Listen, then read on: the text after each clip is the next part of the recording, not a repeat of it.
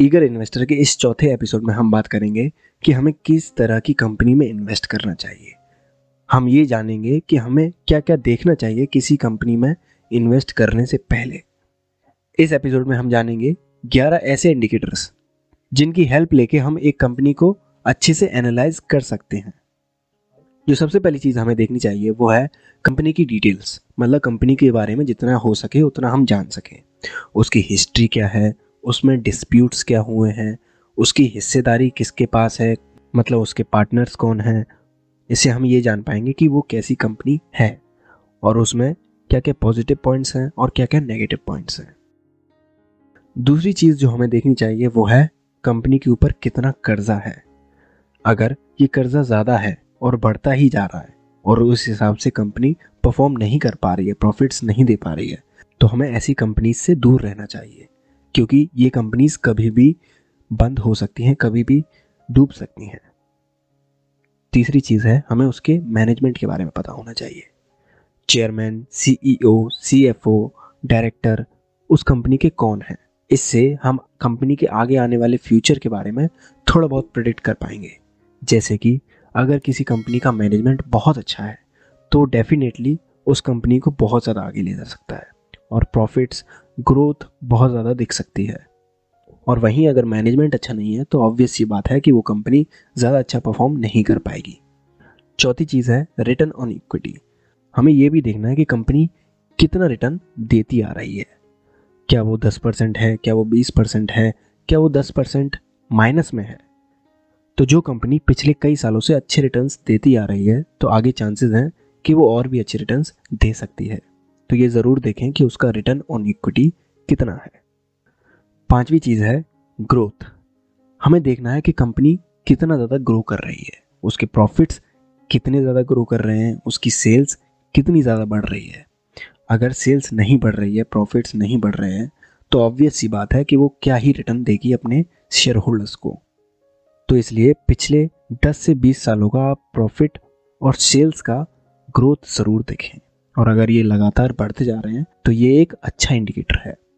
अगर आपको हमारा पॉडकास्ट पसंद आता है तो प्लीज़ हम एप्पल पॉडकास्ट पॉडचेजर या फिर स्पॉटीफाई पर एक फाइव स्टार रेटिंग दीजिए। और अगर आप हमें यूट्यूब पर देख रहे हैं तो प्लीज़ इस वीडियो को शेयर कीजिए, क्योंकि इससे आप दूसरों को कुछ सिखा पाएँगे और उनकी भी मदद कर पाएँगे। छठवीं चीज़ है मार्केट कैपिटलाइजेशन कोई भी एक कंपनी का मार्केट कैपिटल कितना है, हमें ये ध्यान देना है। हमें अपना सबसे ज़्यादा पैसा लार्ज कैप कंपनीज़ में लगाना चाहिए। बाय द डेफिनेशन अगर हम जाएँ तो बीस हज़ार करोड़ से जिसका मार्केट कैपिटलाइजेशन ज़्यादा है, वो लार्ज कैप कंपनी कही जाती हैं, जिनका कैपिटल बहुत ज़्यादा है। और ऐसी कंपनीज़ बहुत ज़्यादा भरोसेमंद भी हो जाती हैं, क्योंकि इनका काफ़ी ज़्यादा कैपिटल मार्केट में डिस्ट्रीब्यूटेड है और उनके कई सारे शेयर होल्डर्स हैं। तो जितना ज़्यादा मार्केट कैपिटलाइजेशन किसी कंपनी का होगा, उतना ही ज़्यादा वो स्टेबल रह पाएगी और उसके डूबने के चांसेस कम रहेंगे। जितनी छोटी कंपनी है, जितना मार्केट कैपिटलाइजेशन उसका कम है, उतनी ही ज़्यादा उसकी डूबने के चांसेस रहेंगे। लेकिन छोटी कंपनीज़ में ग्रोथ के चांसेस भी बहुत ज़्यादा रहते हैं। इसलिए आपको सोच समझ कर लार्ज कैप, मिड कैप और स्मॉल कैप में इन्वेस्ट करना चाहिए। सातवीं चीज़ है प्रोमोटर्स होल्डिंग। प्रोमोटर्स वो लोग होते हैं जो कंपनी के मालिक होते हैं। हमें देखना है कि उनकी हिस्सेदारी कितनी है। अगर कंपनी में उनकी हिस्सेदारी पचास परसेंट से ज़्यादा है तो ये बहुत ही अच्छा इंडिकेटर है। और अगर उनकी हिस्सेदारी लगातार बढ़ती जा रही है तो इससे हमें ये पता चलता है कि कंपनी पर उनको भरोसा है और वो ज़्यादा से ज़्यादा फ़ायदा लेने के लिए अपनी कंपनी में अपनी हिस्सेदारी बढ़ा रहे हैं। और जिस कंपनी में प्रमोटर्स की हिस्सेदारी घटती जाती है, उनको हमें सस्पिशियस नज़रों से देखना चाहिए, उन पर हमें शक करना चाहिए। आठवीं चीज़ है कि हमें देखना है कि प्रोमोटर्स के कितने ज़्यादा शेयर्स गिरवी रखे हुए हैं। उन्होंने अपने कितने शेयर्स गिरवी रखे हैं? हमें ऐसी कंपनी में बिल्कुल इन्वेस्ट नहीं करना चाहिए जिसमें प्रोमोटर्स की होल्डिंग एक तो बहुत ही कम होती जा रही है। ऊपर से उनके जो शेयर्स हैं, वो गिरवी भी रखे हैं। इससे हमें ये पता चलता है कि कंपनी पर प्रोमोटर्स को, उनके मालिक को खुद ही भरोसा नहीं है और वो अच्छे से कंपनी नहीं चला पा रहे हैं। तो ऐसी कंपनीज़ को हमें अवॉइड करना होगा। नौवीं चीज़ है चार्ट हिस्ट्री अब आपको एक सिंपल सा काम करना है। आप जिस कंपनी के शेयर्स भी खरीदना चाहते हैं, उस कंपनी का चार्ट पैटर्न देखिए, उसका ग्राफ देखिए। उसका ग्राफ मैक्स पर सेट कीजिए और ये देखिए कि उसकी कंपनी में क्या एक ग्रोथ है कंसिस्टेंट ग्रोथ है या नहीं। अगर उस कंपनी की शेयर प्राइस लगातार बढ़ती जा रही है तो ये एक अच्छा इंडिकेटर है और ये अगर लगातार गिरती जा रही है लॉन्ग टर्म में तो ये अच्छा इंडिकेटर नहीं है। तो हमें ऐसी कंपनी चूज़ करनी चाहिए जिनकी शेयर प्राइस लगातार कंसिस्टेंटली बढ़ती जा रही है। दसवीं चीज़ है share holding pattern share holding pattern में हमें ये देखना है कि प्रमोटर्स की कितनी हिस्सेदारी है फॉरेन इन्वेस्टर्स की कितनी हिस्सेदारी है डोमेस्टिक इन्वेस्टर की कितनी हिस्सेदारी है म्यूचुअल फंड्स की कितनी हिस्सेदारी और पब्लिक की कितनी हिस्सेदारी है।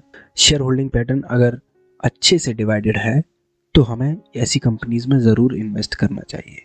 और अगर कोई कंपनी में सिर्फ़ पब्लिक ही सबसे ज़्यादा हिस्से की मालिक है तो ऐसी कंपनी को हमें अवॉइड करना चाहिए, क्योंकि ऐसी कंपनीज़ में ऑपरेटर्स रहते हैं जो और ऐसी कंपनी आपके पैसों को डुबा भी सकती है।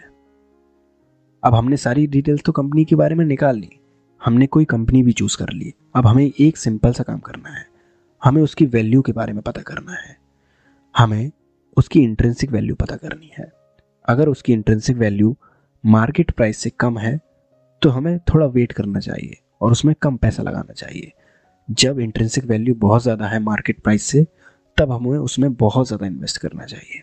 इंट्रेंसिक वैल्यू हमें बताती है कि कोई भी कंपनी कितनी ज़्यादा महँगी है उसकी असल कीमत से। अब बात करते हैं कि हमें कितना रिस्क लेना चाहिए। हमें रिस्क उतना ही लेना चाहिए जितना हम लूज कर सकें। इसका मतलब है कि अगर आपका पोर्टफोलियो 10 परसेंट, बीस परसेंट, पचास परसेंट के लॉस में अगर चल रहा है और आपको उससे कोई फ़र्क नहीं पड़ता तो आपकी रिस्क टेकिंग कैपेसिटी बहुत ज़्यादा है। तो आप ऐसी कंपनीज़ खरीद सकते हैं जिनमें रिस्क ज़्यादा रहता है। अगला सवाल है कि हमें रिटर्न्स कितने देखने चाहिए? अगर हम पिछले लगभग तीस सालों की बात करें तो हमारे भारतीय स्टॉक मार्केट ने लगभग सत्रह परसेंट के आसपास हर साल रिटर्न दिए हैं। तो हमें ये देखना है कि हमारे रिटर्न्स एटलीस्ट मार्केट के आसपास रहें। हमें कभी भी अनरियलिस्टिक होकर रिटर्न्स के बारे में नहीं सोचना चाहिए। हमें ये नहीं सोचना चाहिए कि हम ऐसी कंपनी चुनें जिसमें हमें 100 परसेंट, दो सौ परसेंट रिटर्न मिल सकें। हमें ऐसी कंपनी चूज़ करनी चाहिए जो हमें मार्केट के आसपास रिटर्न्स दे सकें, जो कि है पंद्रह से बीस परसेंट के आसपास। इमेजिन कीजिए आपके पास दस हज़ार रुपये हैं और आपको उस पर दस परसेंट रिटर्न मिलता है। तो ये रिटर्न हज़ार रुपये का हुआ। और अगर आप हज़ार रुपये इन्वेस्ट करते हैं और आपको सौ परसेंट का रिटर्न मिलता है। तो आपका रिटर्न भी हज़ार रुपये हुआ।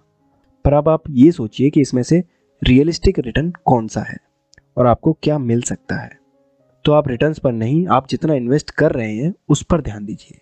तो हमें ज़्यादा से ज़्यादा रिटर्न ना जुटाने की बजाय हमें ज़्यादा से ज़्यादा इन्वेस्ट करने पर ध्यान देना चाहिए। हमें ये ध्यान देना चाहिए कि हमारा इन्वेस्टेड अमाउंट लगातार बढ़ता रहे, ना कि हम ऐसे अनरियलिस्टिक रिटर्न्स के पीछे भागें जो कि हमारे पैसे को डुबा दें। तो इस चौथे एपिसोड के लिए बस इतना ही। अगले एपिसोड में हम जानेंगे कि हमें कब इन्वेस्ट करना चाहिए। हमें कोई भी शेयर कब खरीदना चाहिए। तो ईगर इन्वेस्टर के चौथे एपिसोड के लिए बस इतना ही। अगले हफ़्ते फिर मिलेंगे। तब तक के लिए अपना ख्याल रखें और सीखते रहें।